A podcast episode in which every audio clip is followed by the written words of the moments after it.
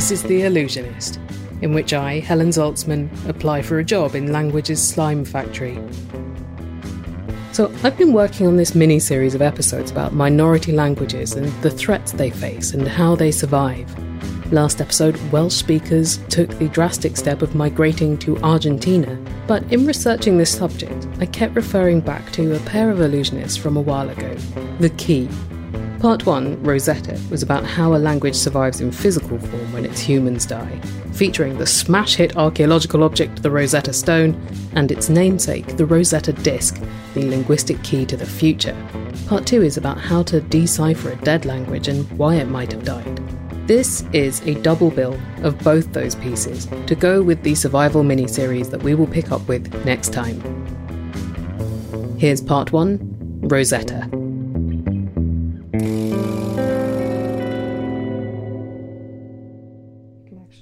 Hold it if you like. You can hold it by the edges. I'm holding, by the edges, the present and perhaps future of language. This is um, one of our prototypes of the Rosetta disk um, that we have on display here at the the interval. The interval is down in the Fort Mason Center for Arts and Culture, a former US Army base on the waterfront of San Francisco Bay. The interval is home to a cocktail bar and cafe and library, and the Long Now Foundation. My name is Laura Welcher. I'm the director of the Rosetta Project at the Long Now Foundation. The Long Now Foundation runs several projects that think about culture long term, 10,000 years hence or so. One of these is the Rosetta Project to build a publicly accessible digital library of all the languages of the world. But you can't count on digital technology for all that long. Think about whatever you're using to store and read files and how that's changed in your lifetime. Well, that speed of obsolescence is not going to work for the Rosetta Project thinking how to preserve language so it can be read 10,000 years hence.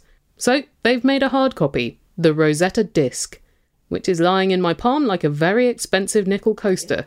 So It's about, what, 3 mm-hmm. inches diameter? Yeah, about that. And it looks like a very beautiful medallion that's got some symbolic looking etchings on it. Yeah, so that is what we call the human eye readable side. Mm-hmm. Yeah. Yeah, of course it is. With my human eyes, I can read it. Yeah.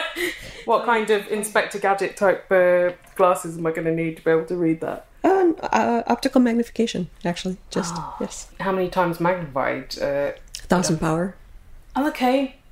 I'll, t- I'll just update my glasses prescription. Yeah. If you happen to have a suitably powerful microscope, slide the Rosetta disk into it, and you'll be able to see that those etchings are actually 13,000 tiny pages of information about 1,500 languages. There's there's documentation for about 1,500 human languages on here.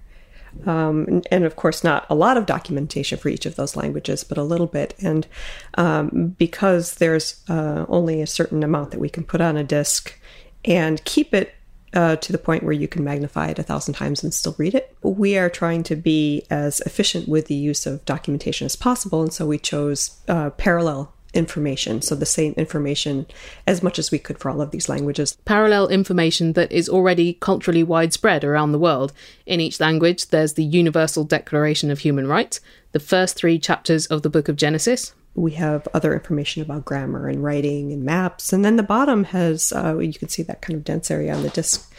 That has vocabularies for um, all of these languages that are the same set of vocabularies. If you've ever heard of the something called the Swadesh list, was developed by a linguist named Morris Swadesh. Uh, and he used it to compare languages and try to study how they um, diverged and if you could pinpoint it, you know, if you could figure out the rate at which languages diverge.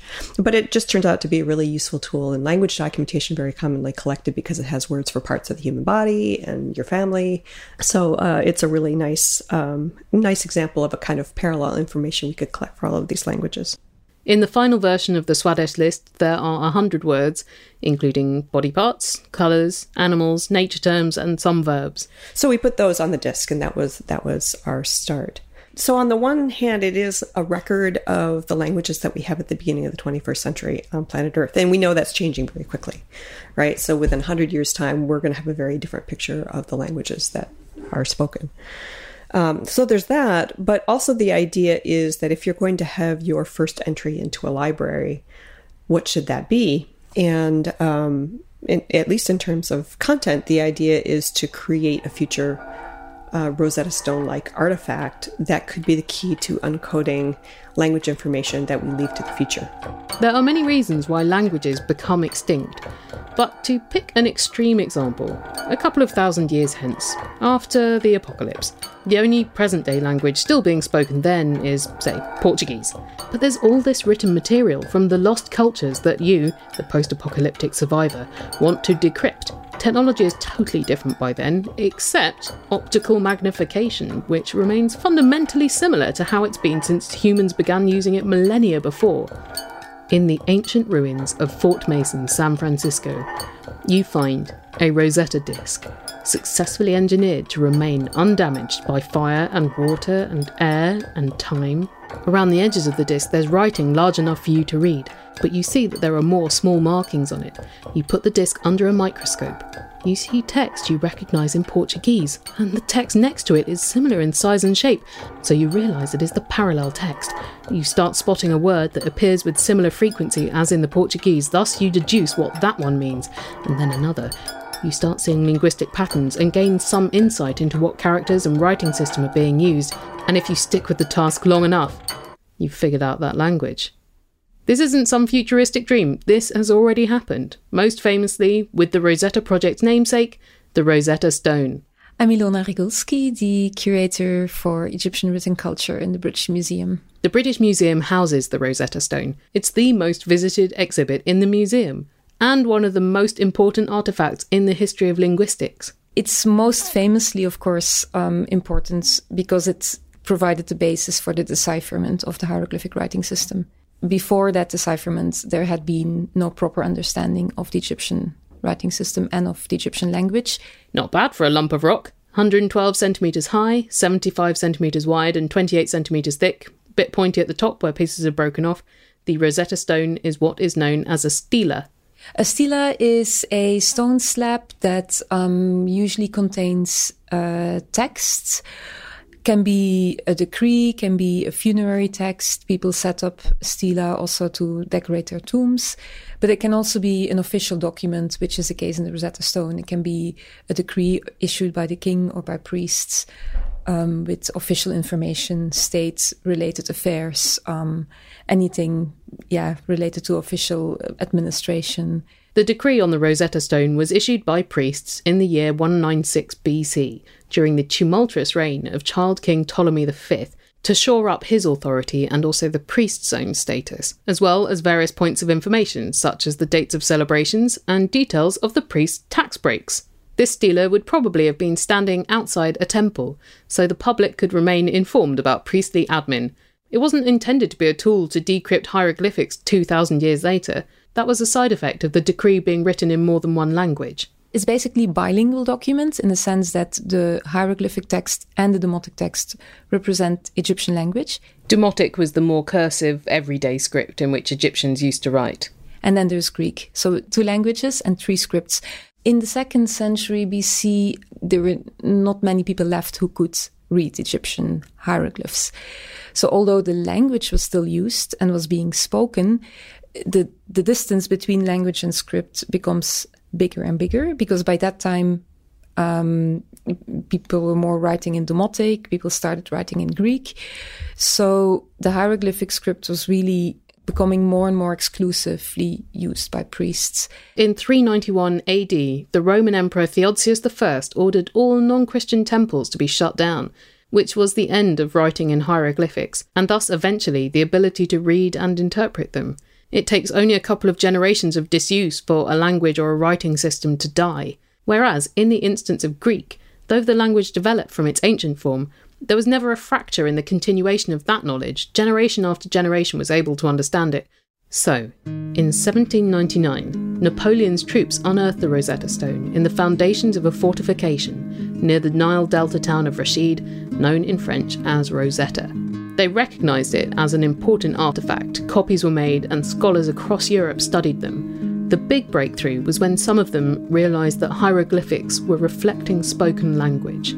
Although many attempts to decipher hieroglyphics had been made in the preceding 1400 years, they were all scuppered by the notion that each of the little pictures or glyphs, you know, the birds and eyes and beetles, were representing an idea. In fact, many of them are phonograms, so as if you drew a B, as in the insect, to represent the sound of the letter B. So it's that realization that each sign can be assigned a phonetic value. That, that is the major breakthrough. And if you know that, then you can, of course, look at names, the, the names in Greek, because names in Egyptian were always personal names, geographic names, um, were always written phonetically with a one to one phonetic uh, value to each sign. So once you have the Greek that you can read, the Greek name, you can then also read the Egyptian name. And from that, you can start to compare with other hieroglyphic signs. The Greek text wasn't a direct transliteration of the hieroglyphics, but once the scholars managed to identify the names, like Cleopatra and the pharaoh Ptolemy, they were able to decode words and grammar around them. Then, at last, they had a key for all the hieroglyphic inscriptions and documents that had previously been untranslatable. The Rosetta Project is trying to make things easier for language decoders of the future, as the Rosetta disk bears parallel text in 1500 languages. With any luck, a few would survive the apocalypse. As long as the disk does too. It can be exposed to high temperatures, it can be exposed to the atmosphere, like the disk right now that I am showing you is just sitting out in the open air. That's fine. In fact, it can be even, you know, exposed to a pretty high saline, like atmosphere or environment or like a marine environment, and it would be fine. It's not going to corrode. So if you stepped out of here and uh, it accidentally fell into the ocean, Yeah. it'd be fine. You could leave it on a cooling volcano. You could drop it into the ocean. It'd probably be just fine. But the Achilles heel of the um, of this Rosetta disc is that you can scratch it, like you can obliterate it pretty easily with an instrument or just by dropping it. So it requires some care. The Rosetta Project is developing smaller, wearable versions of the disc, so people everywhere could carry one, and my imaginary post apocalyptic future linguists are much more likely to come across one. Just remember not to keep yours in the same pocket as your car keys. I, I still think that maybe a granodiorite slab has more chance of surviving than a, disc. Maybe I mean maybe I'm too old-fashioned, but It is more challenging to carry around the Rosetta Stone than a 3 inch disc, but at least you won't lose it down the back of the sofa. Since I visited the Long Now Foundation, they have produced an even smaller Rosetta disc that you can wear as a pendant. So you can play your part in preserving languages by carrying them around with you. Find out how to get one at rosettaproject.org. Right, so to revise, the first step was saving languages to a hard format to survive the years and apocalypses. Second step is how later you go and figure out those preserved languages. Here is the key part two vestiges. In the last episode, the Rosetta Stone provided the key to Egyptian hieroglyphics by presenting them in parallel with Greek, which enabled them to be deciphered. But languages aren't designed to be deciphered. They were never meant to be incomprehensible in the first place. Undeciphered, it's a temporary state, in my opinion. I look at it optimistically, with the general guiding rule that anything that anybody over any period of time wrote should be decipherable by somebody else. Irving Finkel is a curator in the Middle East Department of the British Museum. The fact is that none of the world's writing systems, apart from codes, are meant to be obscure. And this is crucial. Normal writing systems that we can't read just because we haven't deciphered them, it doesn't mean that they're indecipherable. It means that we haven't done it. And the fact that we haven't done it depends on various things. Uh, sometimes it's a matter of extreme rarity. So there's hardly anything to go on. And sometimes it's a matter of a profusion of inscriptions which are all too short to be diagnostic. All that remains of some languages is the ancient equivalent of a few no parking signs, or sometimes lists of names, but trying to deduce a language from those would be like trying to figure out the whole of English from a phone book. There's also the issue of the evidence being mostly whatever was written on durable materials, which skews the known vocabulary of that language towards the official and formal. Paper or leaves or skins are less likely to have survived time and climates than stone or clay or ivory or tombs. But those aren't really materials people would use for everyday jottings. I mean, one problem is that you don't have a wide range of, if you're looking at the lexicon, what words exist in this language. You know, if you want to learn how to say happy birthday, tough because um, that kind of stuff doesn't survive. Classicist Nick Zair has spent years working on translating the language of Oscan, which for several centuries was spoken all over southern Italy, but by about 0 BC it had died out. But we haven't. We're, we're very well up on official terminology for approving things and commissioning things, for example. It's like if in 2,000 years' time people went back and the only sources they had for 21st century English were council documents Mm. about planning permission and stuff. Yeah, exactly. So, and maybe some graffiti. That's another thing, actually. Graffiti written on walls. I mean, how similar is that to modern graffiti where you wouldn't necessarily get a grammatical phrase? Well, it's, I mean, it's quite interesting in the sense that if all you had to go on was British graffiti, you would actually get a different lexicon. You might very well get things that are grammatical. They're not uh, polite English, or they're not correct uh, standard English, but you'd learn something about the way people uh, sort of spoke on an everyday level, perhaps. Um, but it's also very easy to get um, carried away with that and and assume, you know actually anything that's written down by definition is not the same as speech and by definition isn't every day especially in a culture where illiteracy is much greater you know you must have had some education to be literate So, again, the known vocabulary is not going to reflect the whole populace and how they actually use the language. Also, bear in mind that the 2000 year old graffiti Nick is talking about includes stuff we wouldn't necessarily think of as graffiti now.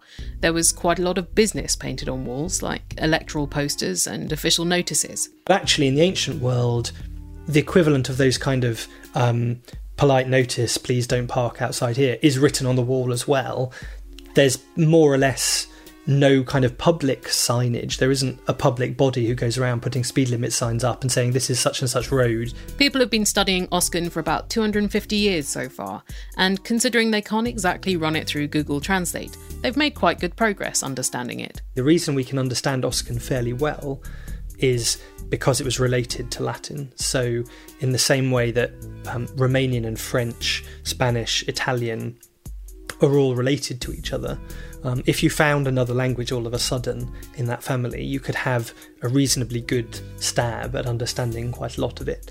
But sometimes we just come across things we go, oh, got no idea what this is. How do you feel when you come up against an Oscan word that you cannot crack? Determined, frustrated?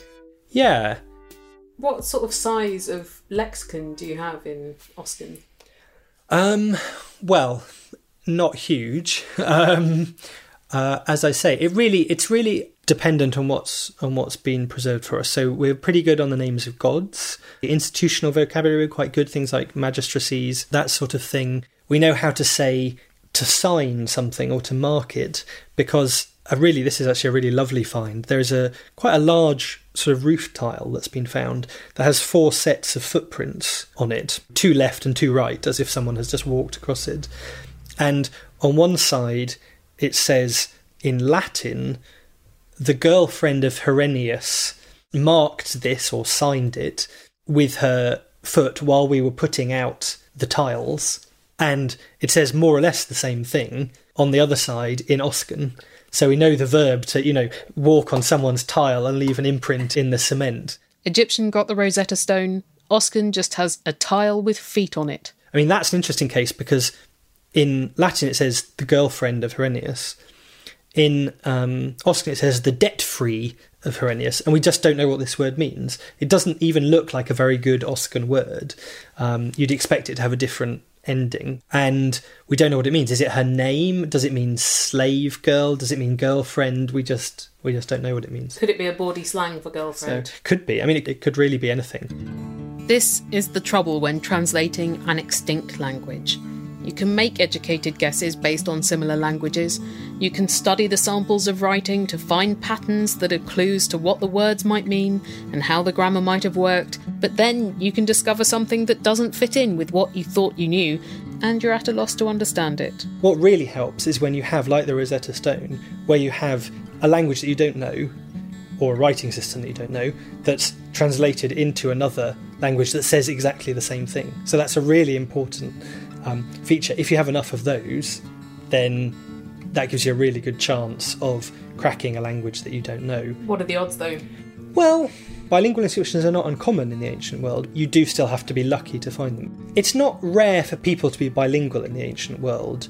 We tend to think of a situation where one nation state equals one language. Which is really not true of the modern day any more than it was of the ancient. And it's very easy in England to think that you only really need to know one language, and if you speak English and people don't understand it, you just speak louder, sort of thing. You don't need to bother with other languages. And so there's a kind of common idea that knowing one language is natural. But in point of fact, it's unnatural. Monolingualism is an aberration. Most people have been multilingual. This is the linguistic historiographer Julie Tetel Andresen. She's been studying how and why languages vanish. The human body and brain is quite well adapted to multilingualism. So the ideology of monolingualism is a fairly new phenomenon, only the last couple hundred years. So this whole, it's such a distortion. It is when the nation state came into being, which is sort of late 18th century political theory, Think of the language situation before the mid 18th century. There were empires. Empires were multilingual conglomerations whose borders waxed and waned with marriage and, and war. Nobody cared about linguistic diversity. The great threat to unity was religious diversity. When the state decided to uh, mobilize language as a resource for creating the nation, you got the ideology of the monolingual nation state. So, where we want linguistic borders to coincide with national borders. But of course, they never did. And part of the fallout of this process is that as one language dominates, the smaller, more regional languages die off. People only give up their native language when it is in their best interest, their economic or health interest it can be slowly over time, but usually it's a wholesale just dropping of your own native language and just acquiring the language of power. So you lose your solidarity language. It, it certainly has no more in-group effect for you. You can't get a job. You can't do anything. You, you may maintain it yourself among your friends, but you don't pass it down to your children. So it can happen in a generation, two generations. And this is probably how Oscan got wiped out in the course of the first millennium, the Romans stomp all over Italy uh, and take it over. When you get beaten up by the Romans, basically you have to sign a treaty with them, which says you will send men to fight in their armies and that you won't fight against them. The Romans don't really care what language you're speaking, but they do found colonies, Roman colonies over Italy, and the official language there is Latin, and all the colonists are Romans, so they'll speak Latin. So basically, it's a bit like the reason English is so widespread today. There's a lot of soft power. So if you want to get on in the world, you have to be able to speak Latin. If you want to be a player in the Roman state, if you want to make money, if you want to have power, you have to speak Latin. What gives language prestige, a long written tradition, often has something to do with religion. It's a language of government, the language of politics. Uh, that gives language a prestige, and any language with those resources is going to have a better chance of survival. I would say that's the one thing, if a language has prestige, that is almost the determiner of its fate. If it's considered prestigious, people are going to learn it. If it's considered not prestigious, people aren't going to learn it it seems like a distinctly non linguistic feature, but it's language is a social product. Money talks. What language does it speak? These episodes were produced by me, Helen Zaltzman, with help from Laura Welcher from the Rosetta Project, Nick Harris and Sean Toogood, Ilona Regulski and Irving Finkel from the British Museum, Nick Zair and Rachele De Felice, and the linguist and author Julie Tetel Andresen. Your randomly selected word from the dictionary today is Pudeur, noun. A sense of shame or embarrassment, especially with regards to matters of a sexual or personal nature. Try using it in an email today. Find me at Allusionist Show on Facebook and Twitter, and you can always visit the show at its forever home at theallusionist.org.